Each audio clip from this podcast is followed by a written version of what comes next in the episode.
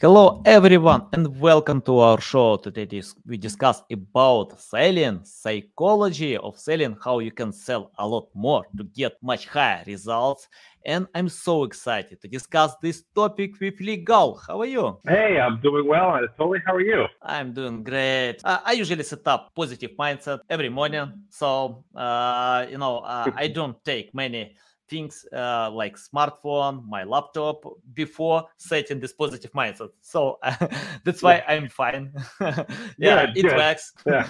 yeah. Uh, before we start, tell more about your experience, background, and why you decided to share with us about psychology of selling and buying. Yeah. Um, you know, I sort of got into sales accidentally, and uh, um, it's actually the first job I ever had was in sales. Uh, it, it, wasn't my career goal.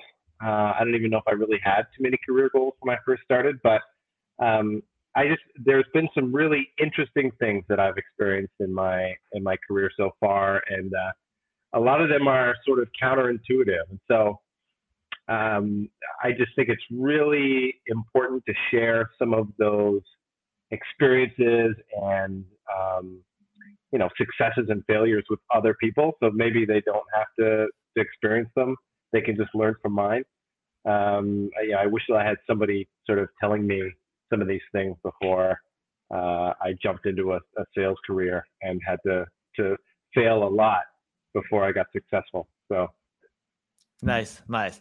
Okay, yeah. before we start, I wanna uh, thank you to our sponsor SE Ranking, a top-related all-in-one SEO platform I like SE Ranking for their very accurate trend tracker tool, which shows you daily rankings for your website in five search engines for any location, device, or language. You can monitor Google Maps results and 35 search features for every keyword and much more. Just Google SE Ranking Trend Tracker and get 40 days for free. Uh, Lee, can you tell, uh, can you share your list of living tools that you use for sales? Because, you know, I, I think that uh, it's important to personalize your message, but without tools, uh, tools can help to save time. Can you share your list of living tools? Yeah. Um, so there are some, I think, really important things that, uh, that you need to be able to have. Um, I mean, I guess the first one is the CRM. Um, and not all CRMs are created equal. Um, you know, I, have worked at quite a few different organizations that use HubSpot. Um, HubSpot is sort of all things for all people. Um, but I think you get to a point where um, maybe you need to scale a little bit bigger. Something like Salesforce is good, but um, you know, a CRM very important. Um, the next thing I think that is really useful is having your marketing automation aligned with the goals of the salesperson and the marketing team. So that means, look, we have a CRM and we have a marketing automation platform, whether that is Marketo or um, you know any of the different marketing automation platforms. Uh, another I think that's really useful is the sales enablement sort of platforms, things like Outreach, uh, things like um, SalesLoft. Uh, because sales is such a sort of numbers game, the ability to automate that outreach and to do a lot of the basic sort of, you know, um, setting up the names of people and the companies before you really do a, a personalized uh, email, that saves a ton of time. So I think um, that is a tool that's really important. And then um, beyond that, I think you need to have a really solid internet connection because nowadays um, things have changed a lot. In two years, sales has gone from being something where maybe you'll do some of your calls and things and you'll do a Zoom, but then ultimately you want to be in person and face to face with people. Well, that expectation has really changed. And so um, it's not really an application, but it's more um, your ability to even get out into the world is uh, won and lost by how stable your internet connection is. So if you're somewhere and you have a spotty internet connection, it's time to switch providers or you know upgrade to a, a super high speed connection because I think that's really important. Mm-hmm. Yeah, love it, love it. Uh, let me share uh, emails that I get probably a hundred times a day.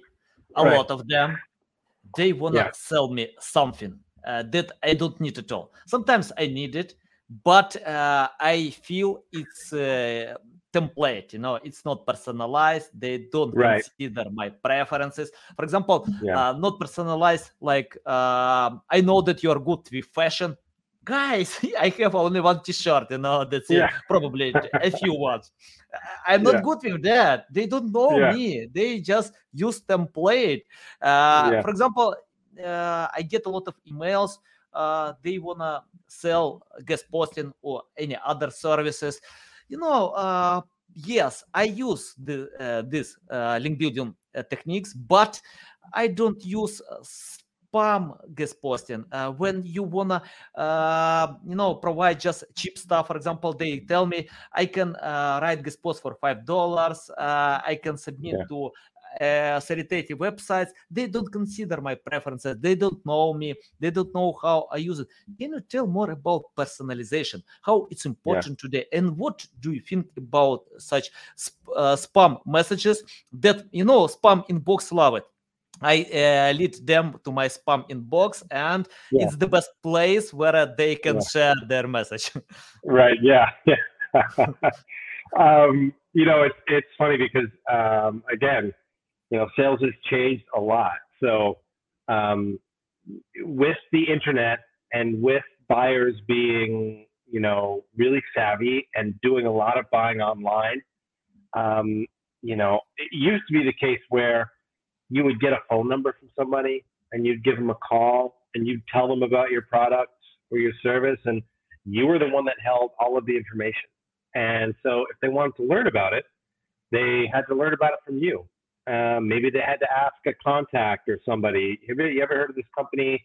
You heard of what they do? Oh, I think they do this. Oh, I think they're kind of like this competitor. I mean, that used to be it. So you sort of had um, a pretty big responsibility to represent the company and the information and the value, but you also had the freedom to sort of control how much information the prospect gets about uh, what you're selling. And really, within the past 10, 12 years, I mean, that's completely different. So you know, uh, everything is pretty much a Google search away or a, you know, Bing search or, or a DuckDuckGo search whatever. I want to diversify it a bit. Um, so, you know, people can search about anything and really get at least a decent amount of high level information right away. Um, but one of the good things about that is that also means that these people are going to be online more likely.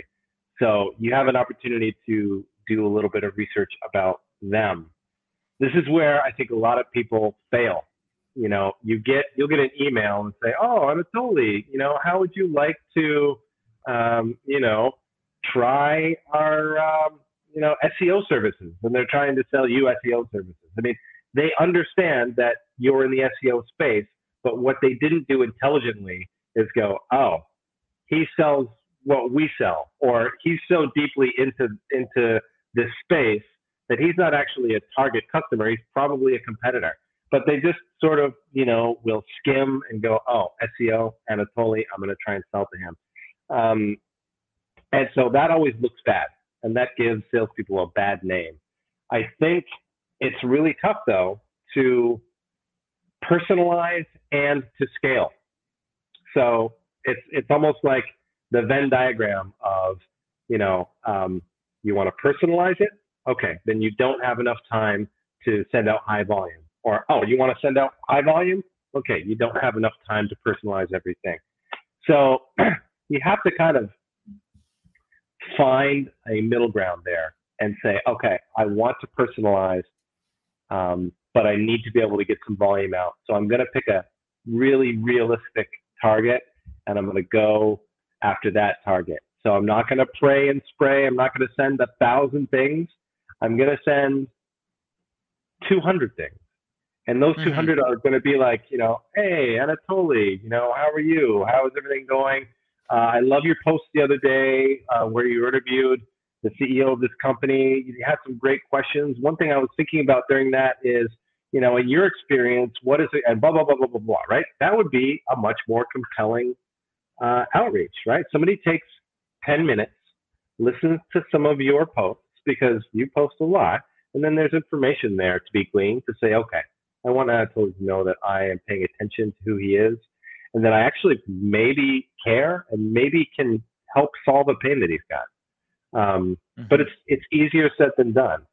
Um, and and you know ultimately, um, here's a trick that I've done in the past, which it's a, it's my secret, and so I'm sharing it here. Um, and if anybody wants to use it, they can.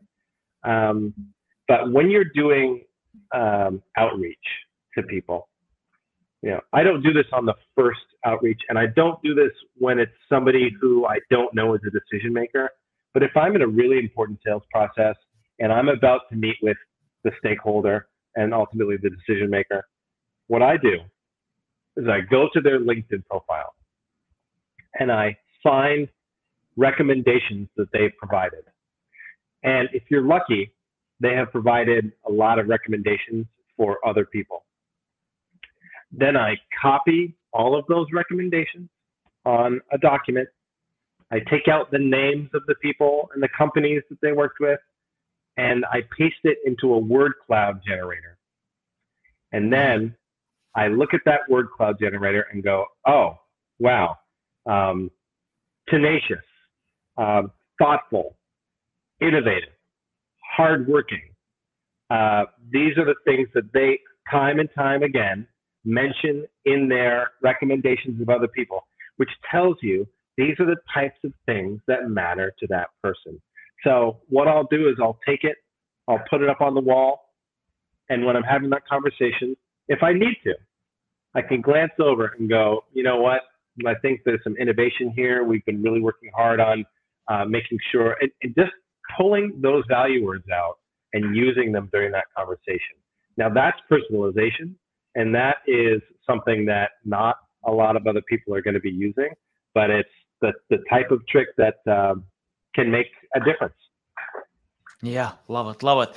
Okay, let's talk about uh, another aspect. For example, I can learn my uh, recipients, uh, understand their pain points, uh, and personalize my message. But according to some well-known studies, that only 8% of uh, emails are open. Yeah. Uh, for example, you can spend uh, so much time to personalize the message, to send it in the right time, to schedule it, but only 8% are open. Uh, and I check out what's going on on that. For example, I usually get a bunch of messages and uh, I open emails from my colleagues, my customers on the first stage because I know it's important. I need to handle my business. Then uh, I can check out the rest uh, poss- possible from friends and then uh, other emails that I don't know uh, if I have time. Sometimes I have no time, so sorry guys, I have no time with that. Can you tell about warming connection? For example, uh, you mentioned that you need to learn prospects uh, on LinkedIn, on other social media to analyze uh, what they usually share. But can you tell how to warm connection before sending this personalized email? Uh, for example, uh, I usually comment on other posts. Uh, I can share some messages. Uh, I did it with Neil Patel. I uh, commented a hundred times. Then I reached out to him and uh, asked, Neil, can you take part on my podcast to share some valuable insights? And he replied, okay, let's do it. So yeah, it works. Can you tell your methods how to increase open rate in your emails? Um, the quick answer is there's no real secret to it mm-hmm. beyond writing a good email and writing a good subject line. Um, yeah. You know, and and that's where at the end of the day, you can't move mountains as a salesperson. If somebody mm-hmm. doesn't want to buy or isn't yeah it's not time for them to buy, or they don't have time to look. Um, it's really difficult to get them to open the email. So, I mean, I would say at the at the end of the day, it is all about the subject line. I mean, mm-hmm. you know, something that I do sometimes is to put, you know, re colon as if it's a reply to something. Um, I if I've been able to connect with somebody who knows them, I'll mention that person's name in the subject line. So and so asked that we connect.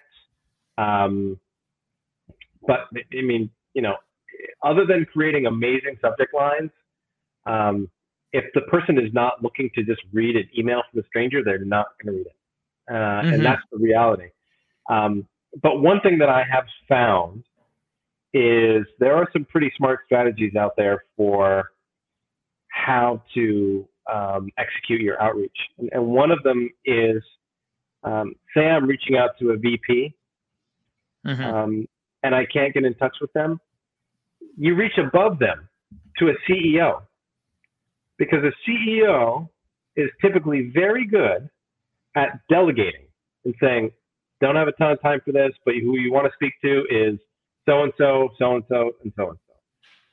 So then you can get peripherally involved with the person who is close to who you want to speak to. Uh, you may actually find out that the decision maker you thought was the decision maker is not that person. Or now you're developing relationships around that prospect that will go, okay, you know, can you introduce me? Can you forward me over there? Or hey, listen, Anatoly on the um, you know the marketing side told me to reach out to you uh, or to fold you in on this conversation. I wondered if you had 10 minutes.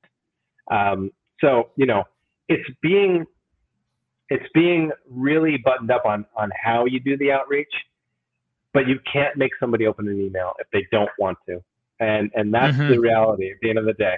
So you know, you can have you better have the best email out there and and the best strategy, and uh, sometimes that is still not enough. Yeah, yeah, I agree with that. It's it's the same like to write uh, interesting blog post or social media post and get low engagement. Guys, mm-hmm. you can't get results from everything that you do. Uh, yeah, right. it's like the principle of Pareto. At 20% of efforts can bring 80% of results.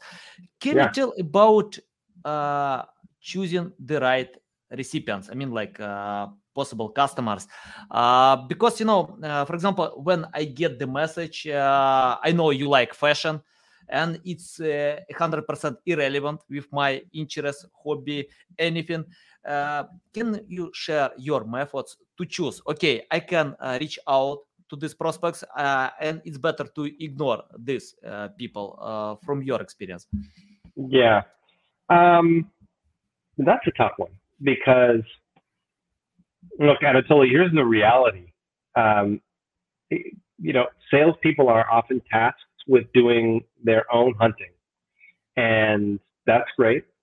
But what ends up happening is a lot of times the people that are doing the hunting are new to the workforce. They're junior salespeople. They don't have the experience to understand um, sometimes the complexities of the thing that they're selling, the complexities of the org charts that they're trying to sell into, and even if they understand all of that, um, they still, if they're left to do that hunting on their own, um, they're just going to to end up being caught between, you know, you better have high numbers of outreach, but you also better have, you know, success in booking meetings or in getting people to have conversations.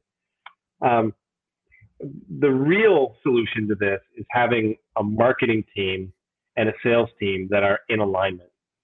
Because what should happen is you have a marketing team who is looking at your current customer list, your current book of business, and they're saying, okay, who do we serve? Who are our clients? Who are our best clients? Who signed the contract? Who did mm-hmm. we speak to in that process? Who are these people? These are the lookalike audiences that we need to be creating content for and driving lead generation so that salespeople are not just coming up with their own random ideas on who the best person is to reach out to. So, I mean, you know, that is the, if I had a magic wand and I could save every organization out there, that would be it. It would be, okay, sales and marketing are no longer two different teams. They're the same team. They have the same goal in mind. We ultimately want to bring people in to be customers. and then we want those customers to be engaged and to be long-term customers. And we want the right people at the right time to come to us and ask us for our product. That would be ideal. Um, you know, but also, eh, the, the sad reality is um, if somebody doesn't have a LinkedIn profile or they do and they have like, you know, 15 connections, um, they're probably not spending a lot of time on the internet. And so they're probably not um, creating a lot of content. They're probably doing a lot of heads down work. Maybe they've been in the workforce for a long time, or maybe they just that's not how they they like to operate. Um, and so your buyer may be hidden in the real world, and uh, mm-hmm. it's really difficult to figure out who that person is unless you have good relationships. Relationships yeah. are the most important secret sauce in business and in sales. Love it, love it. Uh, can you tell about this alignment be, uh, between marketers and salespeople? Because many companies still separate uh, all these mm-hmm. departments. Uh, yeah, but uh, I check out a few studies that uh, salespeople, uh, in most cases, distrust marketers. Uh, mm-hmm. uh, many things why. Because marketers can chase like uh, long plan strategy to create brand awareness. Salespeople wanna sell yeah? They need to sell mm-hmm. because it's their uh, fuel to go ahead. Uh, can you tell about this alignment? How to uh, unite salespeople and marketers in one cohesive goal? Well so i think what would be what's important is that they have the same goals. And so, you know, I mean, on its face, it's all one funnel. The marketing funnel and the sales funnel, they're all one funnel. Mm-hmm. Um, so I think creating the right KPIs and the right uh, compensation around marketing and sales and folding them in together so that, listen, you know, um, marketing is looking for you know website visits. They're looking for you know um, click-through rates. They're looking through you know time on page. They're looking for all these different things. Um, you know there should be a constant discussion on what a marketing qualified lead is and what a sales qualified opportunity is. And they should be working all the time to do a post-mortem on every sale that goes through and every sale that fails, there should be a team saying, okay, what worked there? What didn't work? Did content help to drive that sale? What type of content? What type of things were they interested in? Um, how could we have helped educate them throughout the sales process? Because um, I find that sales people are always asking for more content, and marketing people are always saying, "I have too much content. You, there's so much content already. I need more um, you know, uh, website visits or more social engagement, you know. Um, and so I think companies have done a really poor job at uniting those teams. In fact, they compensate them so that they're in opposition to each other. The way that they're structured means that they're going to be bumping heads. They're not going to be working together. They're going to be fighting it out. And, um, you know, sales is going to be blaming marketing and uh, marketing is going to be blaming sales. Sales is going to say marketing doesn't do anything. Our website sucks. We don't have enough content. You know, like um, none of my buyers care about this, or it's all top of funnel stuff. There's no engaged, you know, leads, and you know all the leads are terrible. And then you know marketing is going to say, oh, I brought in a hundred marketing qualified leads last quarter, and and one of them closed. Like it's sales is bad at sales, and they'll always be fighting. And I think you know, if you have them both accountable to different parts of the same funnel, then they're never going to see eye to eye. I think that hopefully what we're seeing is the um, revenue teams are all kind of coming in under the same umbrella, and that's important. You know, marketing is revenue, sales is revenue, and so you know what we're seeing is the the rise of the CRO uh, and the chief revenue officer, who hopefully will continue to create an environment where these teams are just revenue teams and they're all working together. And I think that's maybe a bit of a you know hopeful idea, but I've said it from the very beginning of my career. I wish that sales and marketing were more aligned. Um, and uh, I'm I've yet to really come across a company that said, you know, oh, we're we're great. We have it all figured out. Our sales and our marketing teams are best friends. Um, that doesn't happen nearly enough. Uh, so, yeah. Yeah. Uh, I love one quote uh, that if you uh, sell to anyone, you sell to nobody. Can you tell more about creating a buying persona? Because companies uh, often uh, chase uh, anyone to share mm-hmm. content for anyone, but it's mm-hmm. hard you can't satisfy anyone you need to yeah. consider your unique selling proposition and find your uh, prospects can you tell more about creating buying persona yeah yeah. I mean i think um, you know uh, it really depends on what you're selling. Uh, in mm-hmm. some instances it's very clear who you need to sell to right? Um, if you're selling a solution that helps a certain department do something easier and more quickly and with more transparency, then it shouldn't be too tough to go, okay, I need the director of this, uh, and then you reach out to them.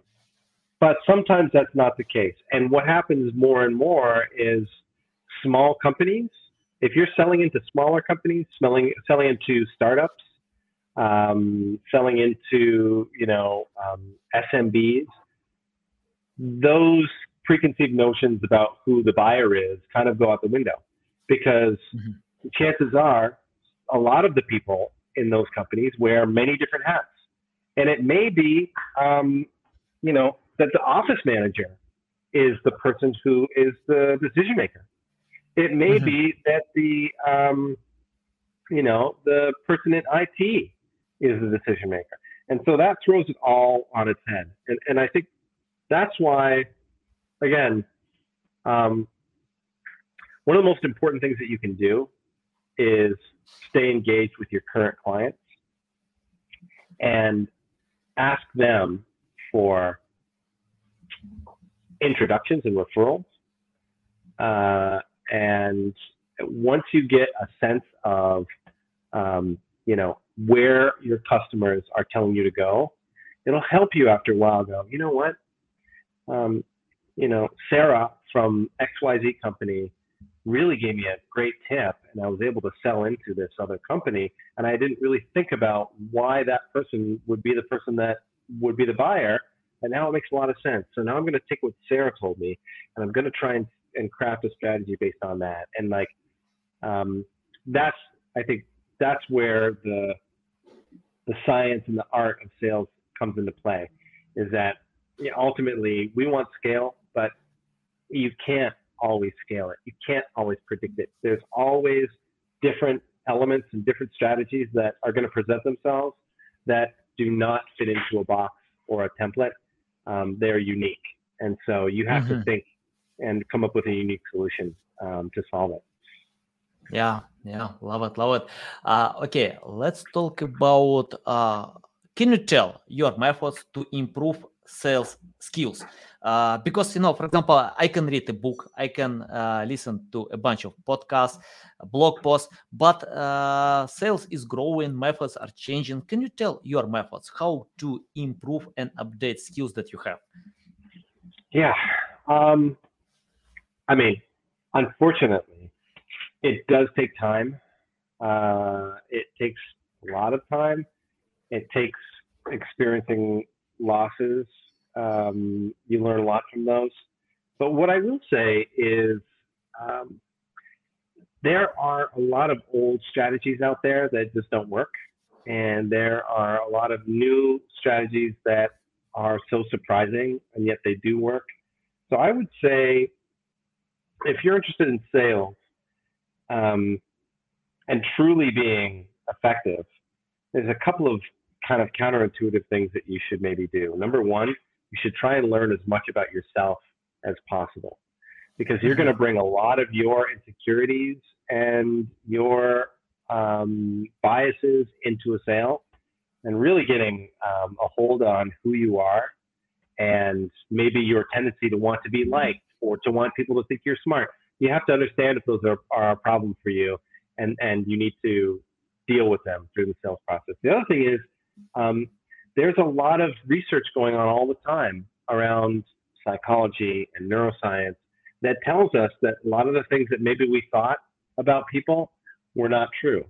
And so being a lifelong learner and being interested in discovering things about human nature, you can never go wrong with that. Um, when mm-hmm. I learned about the pattern interrupt, is one of the best things in the world for cold calling. When I was a cold caller, um, you know, I started out in my sales career cold calling people. Um, it was brutal. Uh, and then I learned about the idea of on a call, the first thing you say is, Oh, hi, Anthony. This is Lee from ABC Company. Listen, I don't know if we even need to talk. Can you give me a minute so I can explain why I'm calling you out of the blue, and then you let me know if it's a good idea that we talk? So what I've done is I've interrupted your instinct to go, I don't have time. I don't want to talk. I've already taken that off the table. And I'm giving you the control and saying, listen, I don't know if it's a good time to talk. Can I tell you why I'm calling? And then you tell me if it's worth having a conversation. So not only am I saying, okay, you know what, I don't know if it's a good idea to talk. So I've taken that away from you as a as an objection, and I'm also giving you the power to say, okay, I'll I'll hear him out because I have to be reasonable. And if it's something I want to talk about, then I can control whether I want to talk with him or not. So those little things, learning about the way the mind works, learn, learn about yourself, those are all things that are going to help you um, thrive as a salesperson in a in a way that is long term and that you're not going to burn out. Yeah, yeah, valuable. Okay, let's talk about uh, qualities that uh, sales people should have. For example, uh, some people can be introverts, other extroverts. It depends. Yeah, uh, we are mm-hmm. different. Mm-hmm. what do you think? Introverts can be successful uh, salespeople, and uh, for example, okay, I understand. I need to learn customers, prospects uh, to satisfy their intent. But if uh, I'm different, you know, with my uh, customers, how to consider myself uh, to be myself and uh, to sell? What do you think about introverts and extroverts? What do you think? Mm. Yeah, I mean, I think it shouldn't matter um, because uh, I have known some introverts that were wonderful salespeople, and mm-hmm. um, a couple of the reasons why. Number one, they were great at writing.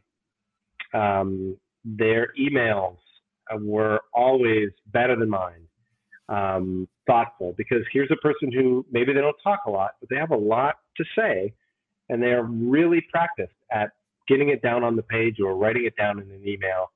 Um, and so that is a great way uh, that an introvert can be successful is to just say, okay, my strengths are not necessarily speaking or you know being um, loud or being part of the conversation every second, but I have a lot of thoughts and I know how to get them out. But I do it my own way. Secondly, um, introverts are more likely to be listeners, and mm-hmm. so you know um, a really funny thing that that um, I, I've learned uh, that again seems sort of counterintuitive is uh, if you have a conversation with someone where you mostly just listen, at the end they'll go, you know, gosh, I really love that person. They're so great to talk to. Um, and you maybe didn't even speak hardly at all. But being a good listener means that you're not talking, the other person is talking. And when the other person is talking, they're giving you opportunities to understand their point of view what things they like, what things they don't like, what things they'd like to change, what things they'd like to stay the same. And so being an introvert is typically, not everyone's the same, but typically means that you're more used to sitting back and listening and less likely to be the person that is always speaking. And that's a, a very important quality for a salesperson. Mm-hmm. Yeah, valuable. Uh, can you share your the best loving eh, sales technique uh, because we have many different methods but uh, your uh, technique that works much better than anything else my technique. You know, my technique is is always changing. Um, mm-hmm. You know, I think I fell in love with um, David Sandler's uh, Sandler selling system, um, mm-hmm. and uh, so a lot of the sort of approaches to speaking and approaches to pitching and approaches to the sales funnel. I got most excited uh, early on by Sandler. Um, and, uh, so while I'm not a Sandler student, I have sort of consumed as much of the content as I can over the years. And I found it to be pretty spot on. Even the older stuff seems to really hold up. The other thing is the um, is Gong. So you know, uh, I I have worked at a company that used Gong, and I thought it was an amazing tool. But even just their research on sales and on sales conversations is invaluable. So they're always, you know, releasing studies and white papers and um, all kinds of things that uh, that are based on thousands of sales calls and you know tens of thousands, hundreds of thousands of successful sales calls and unsuccessful sales calls, and they're able to pull out what was successful in one and why. Right. So one great example is um, when it comes to talking about pricing. Uh, I have never really worked in a sales team that brought up pricing in the very first call. Um, but Gong did a study that sort of proved that you need to bring up pricing towards the end of your very first call with a prospect. And that the likelihood of closing goes way up after that. I don't remember the exact numbers, but it's compelling enough that um, from that point on, I've always brought up pricing in the first call with someone. And I mean, it makes sense. After you think about it, you go, oh gosh, instead of, you know, getting them bought on in the idea of what you're offering and then, you know, coming up with a price where you think you can, you know, get the best money out of them and that is like transparent upfront. Here's the price. So every other conversation that you have, they understand what the price is and they're still meeting with you. They're still having the conversation. That is really important. And so you know, ultimately, you got to look at the data.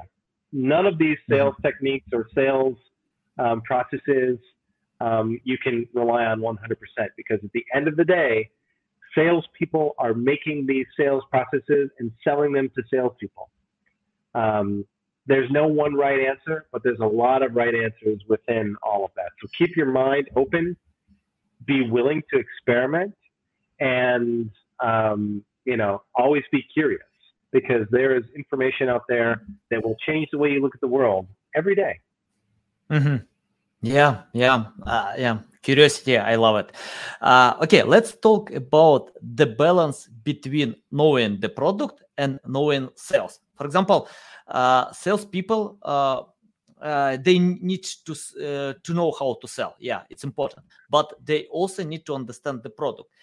Can you tell from your experience what is the what is better to learn? For example to spend so much time to learn about products or it's better to spend more time to learn about sales and just to understand how this product works? Yeah. Uh, that's a great question. Um, and it is one of the biggest issues i see in sales teams. Um, companies are very ready to train their salespeople on the product. Um, but they're not ready to train their salespeople in sales. And I don't think that makes any sense. Um, mm-hmm. I think, you know, being a product expert is a waste of time for a salesperson.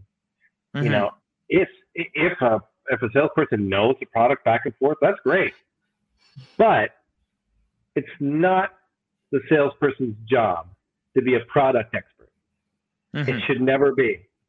Um, you know, and in fact, when when a salesperson is trying to be a product expert, what ends up often happening is they're more concerned about sounding smart and proving that they know a lot than they are about listening and understanding where they are in a sales process, listening to a prospect, and really understanding how to drive the sale forward.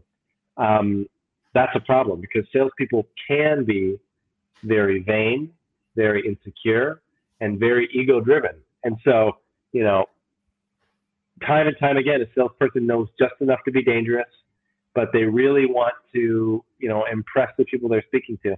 Listen, if I'm selling a product to someone who it's designed for them and designed for their position and their role to solve a need that they have, it is not ever going to be the case that I'll know as much as them because they do the job.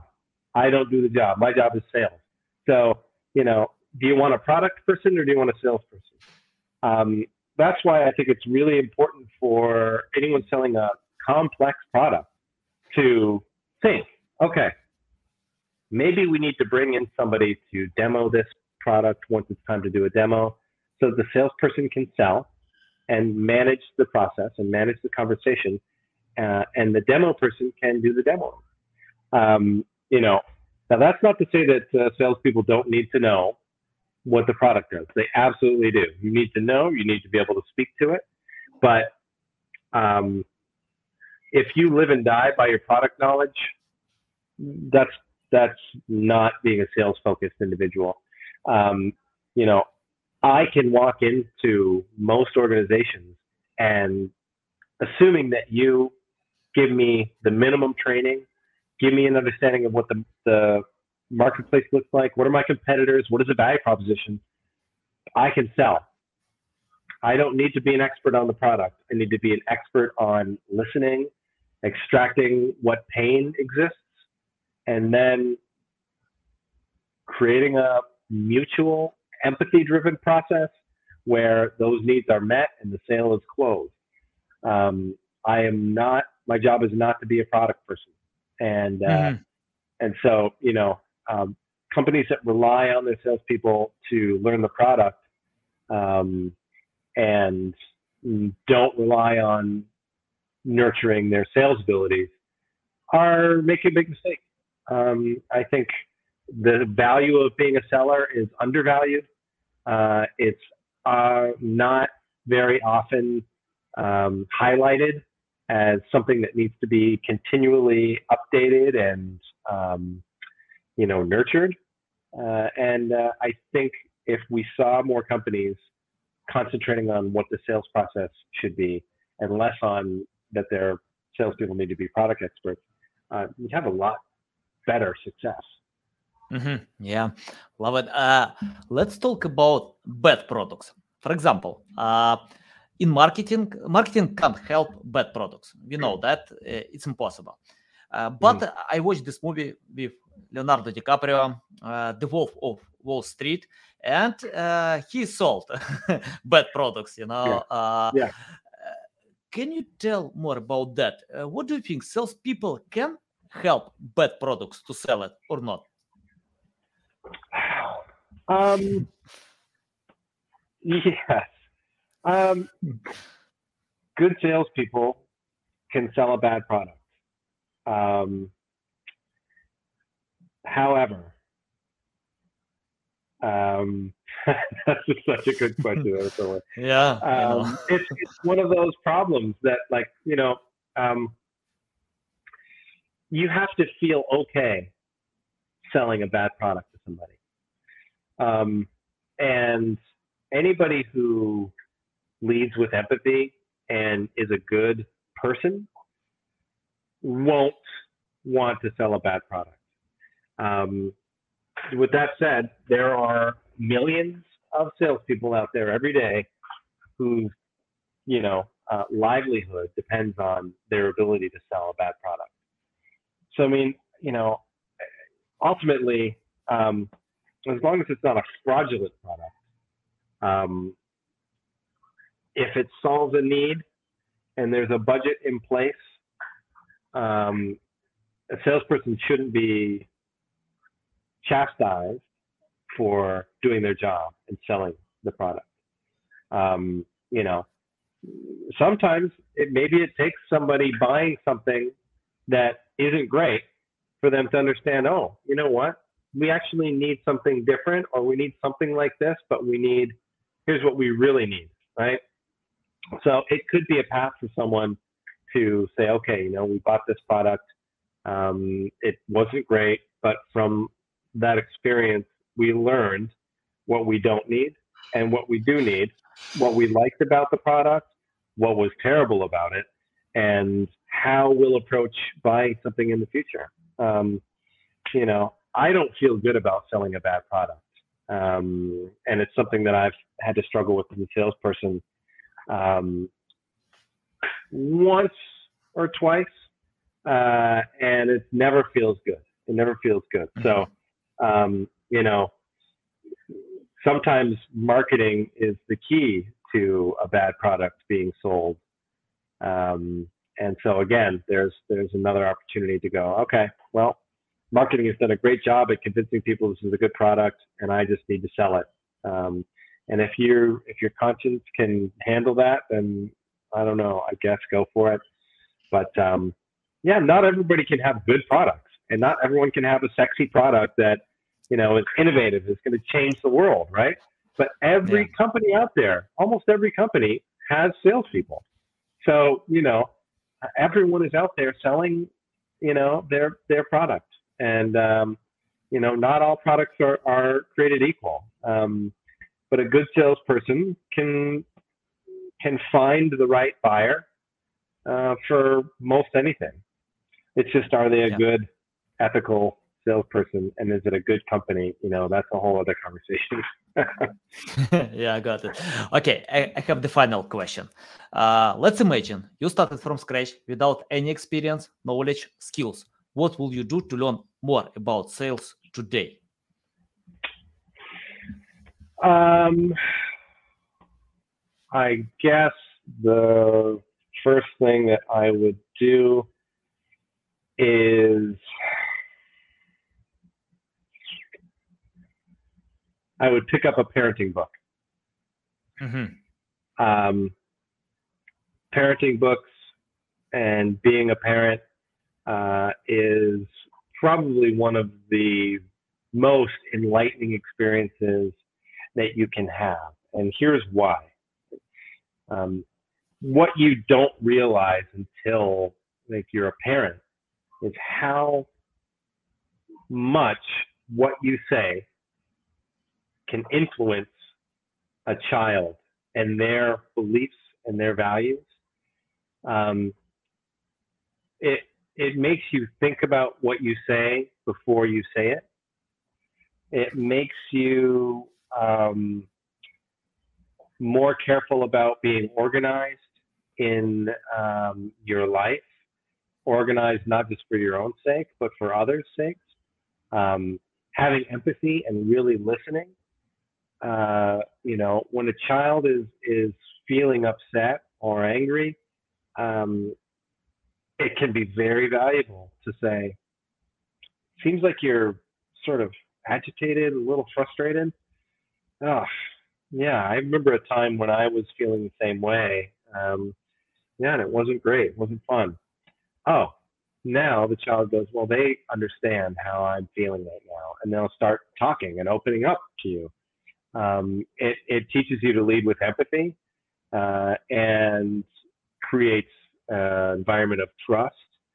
Um, and so, in some sense, you know, uh, you have to be really thoughtful about your language when you're a parent you know, mm-hmm. um, saying like, "Oh gosh, I feel fat," or uh, you know, that person's ugly. Like, you can't do that unless you want your kid to feel like, "Oh, okay, um, being fat or or good looking are very important things, and they're things that my parents think about, so they must be things that I better think about."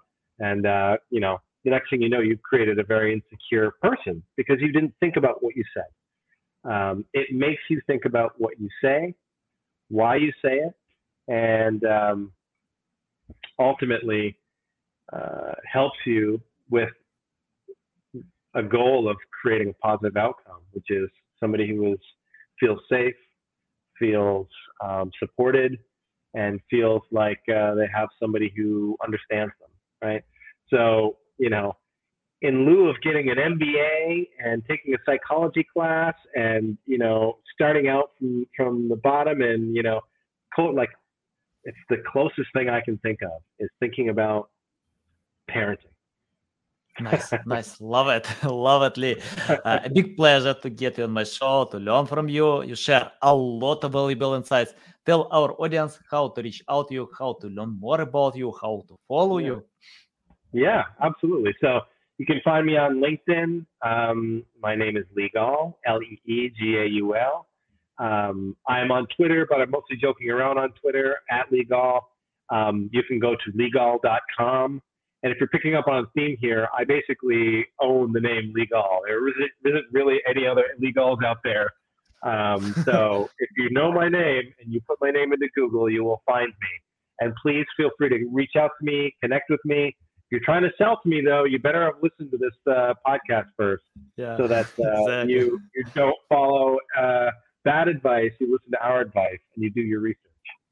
Yeah, by the way, guys, it's your homework. You know, you can uh, send personalized message to Lee. You know, uh, don't try to sell, build relationships. Yeah, I love it.